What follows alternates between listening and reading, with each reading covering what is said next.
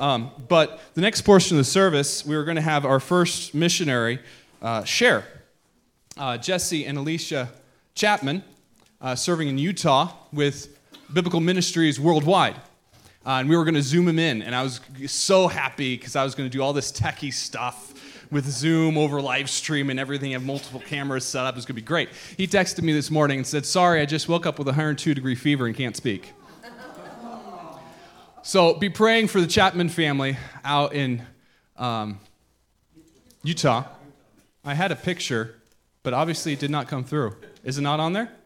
Oh my goodness. Everything. Well, there you go. That is the picture of their family right there it ate my picture. Um, I'll have this on the back table. It's got a picture of their family. You can look at it. I'm going to read this is their most recent update. It came on April 5th, so almost a month ago. They sent it before Easter. And they say, Easter is such a wonderful opportunity to remember the work Christ did on the cross and why we are serving him. It's also a great time to tell others about Jesus and the hope we can have in him. This Saturday, they're going to have their, the, they had their second annual Easter in the Park outreach previous year. They had a great turnout, and we are excited to see how things go this year. We've still been having snow even that first week in April, but thankfully the weather report is clearing up for this weekend. The main attraction for the event is a candy launch, but we also do some games, giant bubbles, and crafts.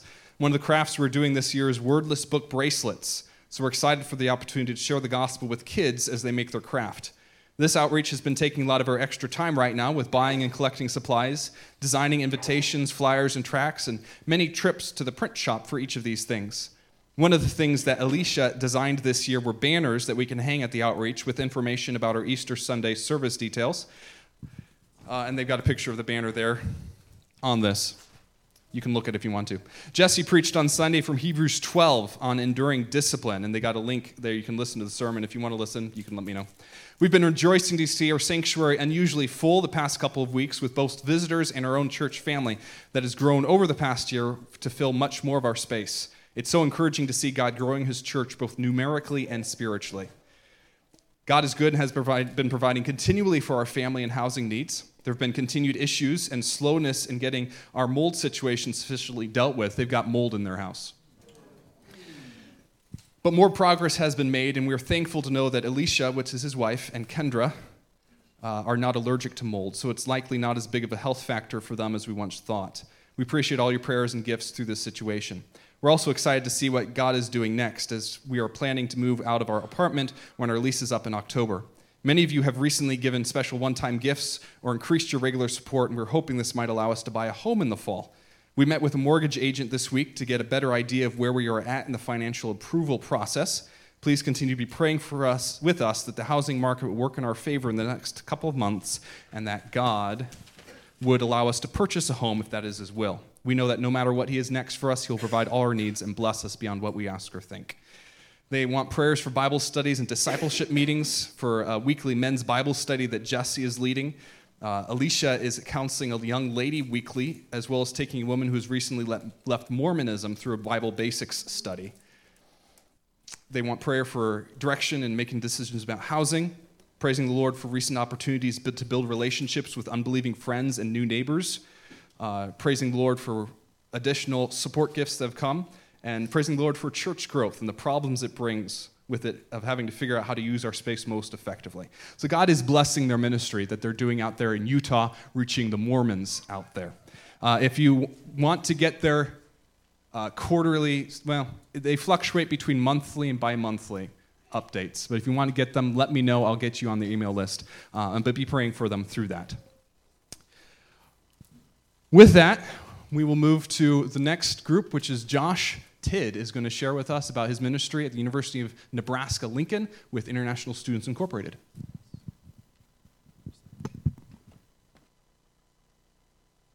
Thank you so much for having me here today, and thank you, Pastor Peter. Uh, so I was here five years ago, uh, pre COVID. It seems like a completely different universe since that happened, I'm sure, for you guys as well. Uh, it's affected us probably in many of the same ways that you had, it has for you here.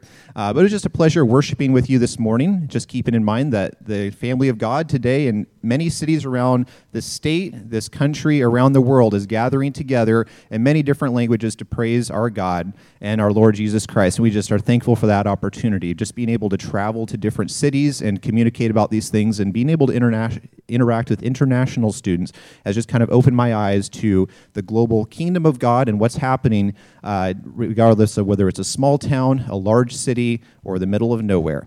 Um, I do hail from the small village of Lincoln, Nebraska. And uh, I know you that might be a laugh for you guys, but uh, for most of our international students, that is true. They might be from a city of 20 million people in India or uh, from China. And believe me, Lincoln, Nebraska, there's a few taller buildings in there, but they come there and they wonder what kind of rural location they just pulled into when they arrive. The city only has one small terminal and uh, usually have to go to Omaha to get a decent airport. So, anyway, uh, Lincoln, Nebraska is, is uh, where the ministry that we have is involved, and we thank you guys for your support. Uh, there's been faithful support from this church, and we're thankful for that. And we're also thankful for your prayers. Before I go any further, if you'd like to be on our prayer team, there are sign up lists in the back. Uh, as you exit, there's a uh, trifold, and then there's a couple different sheets where you can sign up for your email list. We also send out um, paper uh, newsletters occasionally, and we'd like to keep you guys informed with what's going on with the International Student Fellowship Ministry in Lincoln. Uh, how do I get this to progress here? Aha, okay, I figured it out. Thank you. So, uh, up here is a photo of my family, uh, my wife Emily, and then our three children Ezekiel, Evangeline, and baby Alice. So they go by Zeke, Eva, and Alice.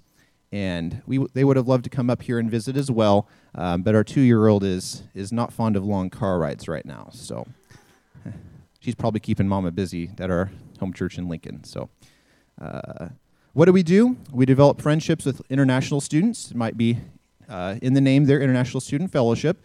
Um, when you think of evangelism, what do you normally think of? Are you thinking of maybe sending out tracts? Are you thinking of maybe street corner preaching? Maybe some valid approaches there.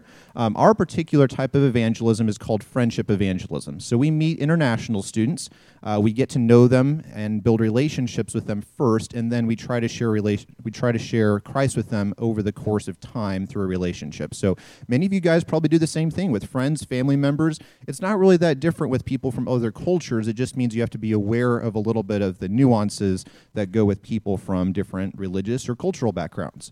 Um, and of course, our goal, the Great Commission. You know, our goal is to make disciples and to allow them to serve the Lord. Um, I would like to say that we have tons of people coming into the Lord. We do have a few, but a lot of our goal is to bring them from one step of the journey from a greater from a less awareness of who Christ is to a greater awareness of who Christ is and we trust that we're not the only ones that that's involved in this process. How does this happen? Well, at UNL, we have beginning of semester activities. So we have club fairs, welcome events, lots of different ways to meet students when they first arrive. Um, we also have social media platforms that provide opportunities to meet students. Sometimes we meet students, say, from Iran or uh, Nigeria before they even arrive because their friends or their people from their home country, maybe they went to the same high school as them, tell them about our organization and how we can help them when they arrive and they get involved in our WhatsApp groups or our Facebook groups and things like that. We also host uh, help students with giving with needs. I've been asked for rides to the Omaha airport. I can't tell you how many times. Uh, sometimes I say no, but oftentimes I say yes, and especially if it's a student that I've co- had contact with. Uh, we also move furniture. My pickup has gotten a lot of use in the past few months, and especially uh, during this winter and the summer when the students tend to move apartments. Uh, this picture you see up here is at one of our public events over at one of the churches in Lincoln. Uh, we're a non denominational ministry. We have a number of churches that participate with ISF at UNL. And this particular church, we host dinners there about once a month. And the table you see here is with uh, my friends Clarence and Twyla Gillette. Uh, they're on the left hand side. And they're the ones who introduced me to this ministry. About seven, eight years ago, I've been involved full time for about six years. And they're sitting with a table of students from India, um, I believe Switzerland, and Tanzania. So, quite a variety of people there. This is usually how we meet a lot of the new students and develop relationships with them. And as you can see, we'll have some Americans paired with the international students, and uh, it'll provide opportunities to discuss. Maybe we'll have a speaker and they can share uh, questions about their home cultures, or if it's a spiritual discussion, uh, it leads to, to good opportunities to develop relationships. Besides the public events, we also go on trips. We have home groups, including game nights, Bible studies, things like that. And then more and more, we're trying to do more one on one relationships, more discipleship. This is an example of a Bible study, again, at Clarence and Twyla's home. Uh, this was actually just uh, on Friday, last week. So we had a table full of Nigerian students, I think about eight of them there. Uh, we have two students from Central America as well, and then several Americans. Uh, that's not my wife, she's a helper from our church there. Uh, but this group was gathering together to discuss John chapter 3. Most of the people in this group are strong believers. That's been one thing that's changed since COVID. We used to have a lot of students that would immediately get involved in Bible studies if they're from China. Now we're finding more Muslim, Hindu students, and generally they don't come to Bible studies. It's more the Christian students we're encouraging through the Bible studies in church. Instead, I'm having to meet one on one with people to share the gospel. So, again, changes in five years, three additional children. Uh, that's a big change for our family. As Emily would attest, she always says, We've been told when you go from two to three children, you're now playing, instead of man on man, you're playing zone defense. And I'd say that's pretty accurate. So, uh, for those of you who have three children, just imagine now one on three. So, that's what Emily's facing this morning. Uh, staff team changes. When I first got involved in this ministry, there were three staff members. There are three staff members today, but I'm the only one that stayed the same. The two staff members that were there previously have now moved to Florida to be closer to family. They actually, Ron and Judy Spalding started this ministry outreach at Lincoln about 16 years ago, and they they have since moved on. But Beth and Brian Cordell, Brian is standing there on the left hand side. They actually lived in Norfolk for a number of years. He was working for MP Global Products there, and so now he and his wife are back in Lincoln doing ministry with ISF. Uh, again, changing student demographics, a lot fewer Chinese students. Um, we're not seeing as many of them. I think there's geopolitical tensions at play there, but we're seeing more from South Asia, especially places like India, Bangladesh, Pakistan, a lot of Muslim countries, even uh, Iran, Egypt, and then quite a few from sub Saharan Africa as well. Uh, changing ministry methods, I already mentioned. Instead of as many large group activities, we're doing more in home gatherings, more hospitality, more one on one discipleship and but the students still enjoy you know going on a trip to colorado or something occasionally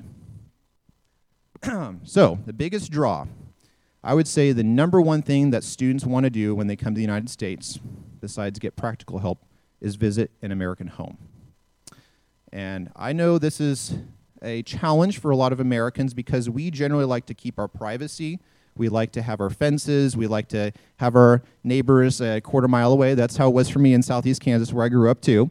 Uh, but the students are used to living in a lot closer contact and a lot of times and being over their neighbor's house, their extended relatives all the time. It gets exhausting for me, but that's what they really view as family. That's what they view as, as spending life together. So we try to have students in our home as often as practical. practical and we encourage the volunteers who are involved in the ministry to do the same thing. So there's three staff members, including me.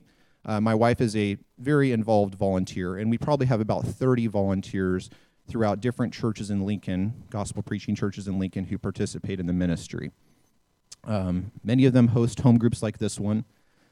I would say that this is the most natural way to meet with non believers, especially from Muslim and Hindu backgrounds. They really appreciate that reciprocal back and forth hosting, hospitality, sharing meals together. But we don't just share the meal together. Sometimes we'll just play, have a meal and games, but a lot of times we'll try to discuss a topic like holidays. So, what's a holiday that you think might have some significance in American culture and also might be a gospel opportunity? Any ideas? Christmas, exactly. What's another one? Easter, great. Even Thanksgiving. I mean, there's lots of different opportunities to bring up everyday cultural things of significance and tie in the gospel to it. Uh, so Um, I would say that we've tried to had, have these groups pretty regularly, and I've had a lot of students ask some really good questions before as a course of these dinners. Generally, they won't like come to Christ in the presence of other people around, but it's a good opportunity to share more in depth. Uh, this guy, his name is Uche. He's from Nigeria. He's actually pretty strong Christian. He's part of our leadership team. Um, but this is a lot of what I do on a day to day basis. I get coffee and lunch with people, um, kind of what a lot of pastoral activity might look like. And that's honestly kind of what missions in some situations looks like as well. Uh, I just get lunch with them, and then I almost always make it a point before we leave to ask, Can I pray for you? And I would encourage you as well. I mean, if you have friends or contacts who aren't terribly open to the gospel, what's one thing that people appreciate? Usually it's praying for them. You know, my grandfather, before he passed, I, off, I offered to pray for him, and he said, eh, if you think it makes any difference. So, I mean, sometimes you'll get people that just doesn't make a difference, but there's very few people who will say no. I mean, you can be the most hardcore Muslim out there, and they will generally appreciate prayer. So that's something I offer to do with students, and they generally appreciate it, and I'll do it for them right when we're sitting together. These are three uh, Central American students Noe, Richard, and Axel. And I know only two of them sound like Spanish names, but there, are, there are uh, two from Nicaragua and one is from Panama, and they are attending church with us. This was last Sunday. We had some uh, Mexican food afterward, and these guys are also part of our leadership team and attend Bible studies with us. But we try to incorporate students into church activities when possible, not just our church, but many other churches in Lincoln as well. I think ISF is a strategic ministry. And why do I say this?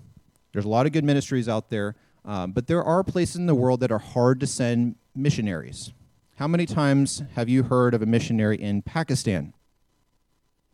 There might be a few, but they're very secretive. I knew one, and he actually worked from another country, Dubai, to be able to have any access to the country. I, I probably know 10 Pakistani students in Lincoln right now. And so that's an example of how many countries are around Lincoln, Nebraska, or other college towns just because students want to come here to study in the United States. They speak English. I generally don't have to practice any. I don't use my Spanish skills at all. I have very minimal Spanish skills these days because uh, I don't have to use them.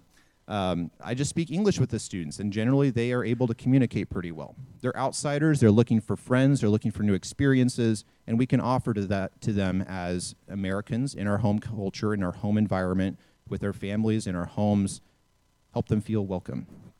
And there's a statistic out there that only 25% of Americans have ever, or of international students have ever visited an American home. So we want that to change. We think that is a huge opportunity out there that is not being taken advantage of, and there are many churches throughout this country that can have that opportunity. Even here in Ely, Nebraska, there is a community college in, in Norfolk, not too far down the road, where there are international students. And my coworkers came from there. Now, granted, there's not as many, but they are still there, and there are opportunities for this type of outreach locally as well. This box in the missions world is known as the 1040 window, and it includes a lot of countries that are hostile to Christianity and hard to send missionaries. Peter, you're looking at me with a knowing look on your face. Uh, so, most of these countries are either Hindu, Buddhist, Muslim, or nationally atheist. So, very difficult to send missionaries. Uh, and we would say that we are reaching the unreached right here in Nebraska, right here in Lincoln, uh, in Nebraska. And so I think it's a strategic ministry. I would encourage your partnership with us. I think it's a good thing to be involved in, obviously. I'm biased, but um, you can join our prayer team, as I mentioned, through a sign up at the back table over here. Just uh, fill out your name and contact information if you'd like to receive those email updates about once a month or the mailing newsletters that I send out maybe a couple times a year. And finally, we are in need of financial support uh, with the increasing cost of living due to inflation and a number of other things. We're looking to raise about an additional $1,800 per month for living expenses and ministry expenses. And so, if you're willing to consider uh, perfectly financially uh, partnering with us, I'd be glad to talk to you, uh, or I can also send information by email. Our website also has information at joshandemilytid.com. You guys have any questions for me? How did I get involved in the ministry? Or, yes. Yes and no. Uh, there are other religious organizations that also have some type of international or yeah international student uh, focus. Uh, I actually meet with a few of them for prayer occasionally, uh, but most of the volunteers get involved in our organization because they their churches don't have a parachurch organization that they're they're working with. So most of our volunteers are not with uh, any other particular missions organizations. Does that answer your question? Yes.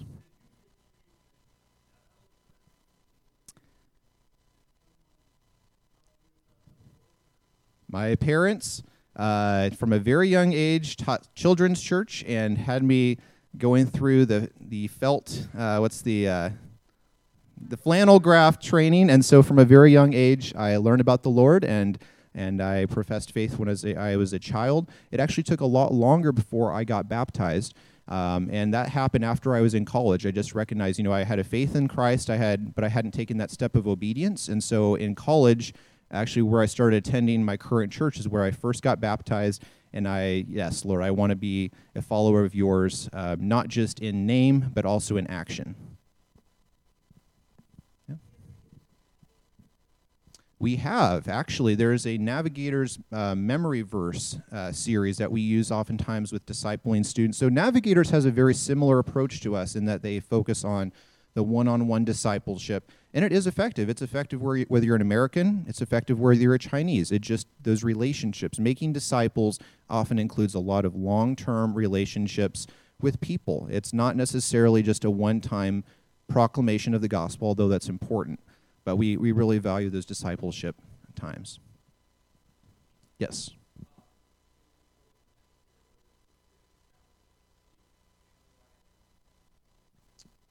in terms of ministry, I think one of the challenges, a lot of our volunteers are getting older.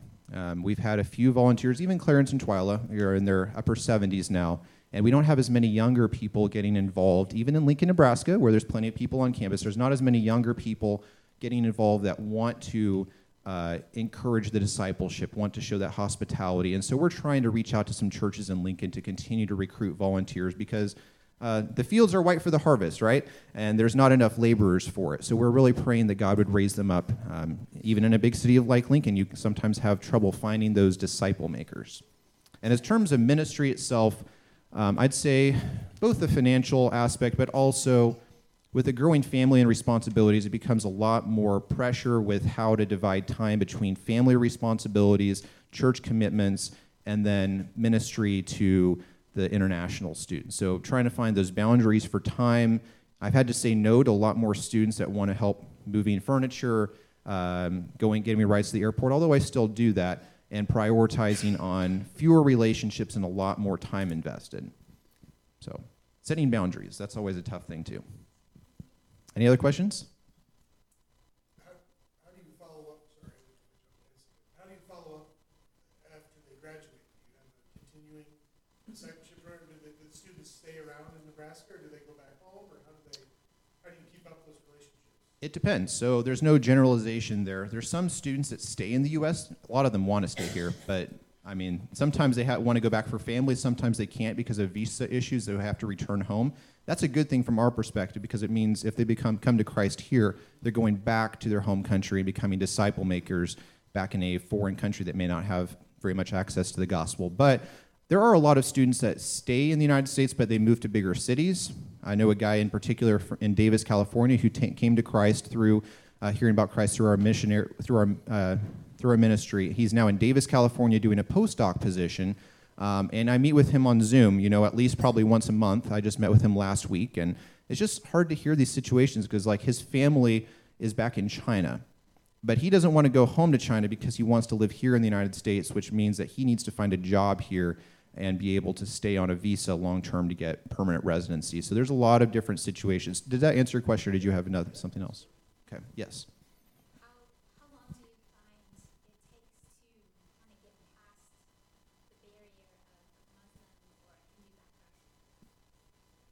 In some cases, decades.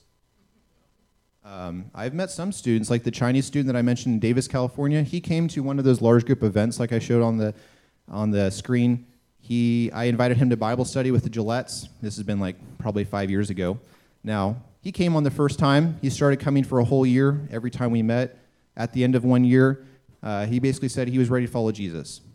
And then he, he, he uh, got baptized. He brought his family back over from China. They got to see him get baptized too.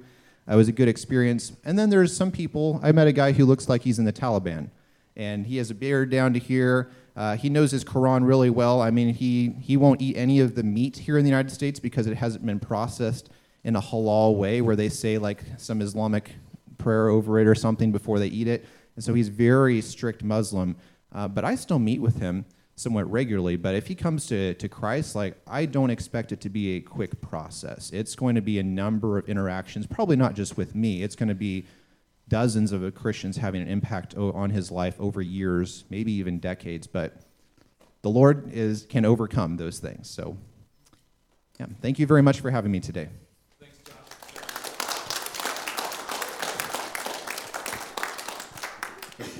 Uh, could I have a volunteer to pray for Josh, Emily, and their ministry?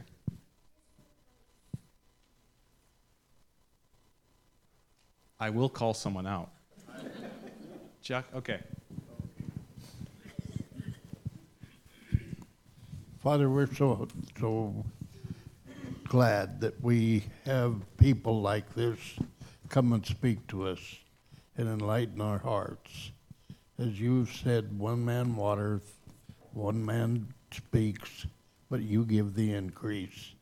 So we might not know exactly what we're doing as usual, but you do, Father, and we praise you for it.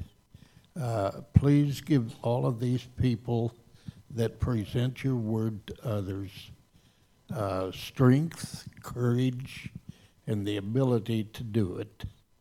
In Jesus' name, amen. Thanks, Chuck. Now, uh, the next person that's going to speak, uh, I'm going to ask uh, Bastion to stop our live stream. So, everyone who's watching live, we'll see you. Have a great week um, because uh, their ministry can't be put on the web. So, you let me know when you've stopped the live stream on the OBS. We're good? All right. Okay, so you want to introduce yourselves? All right at the beginning. So the person speaking at the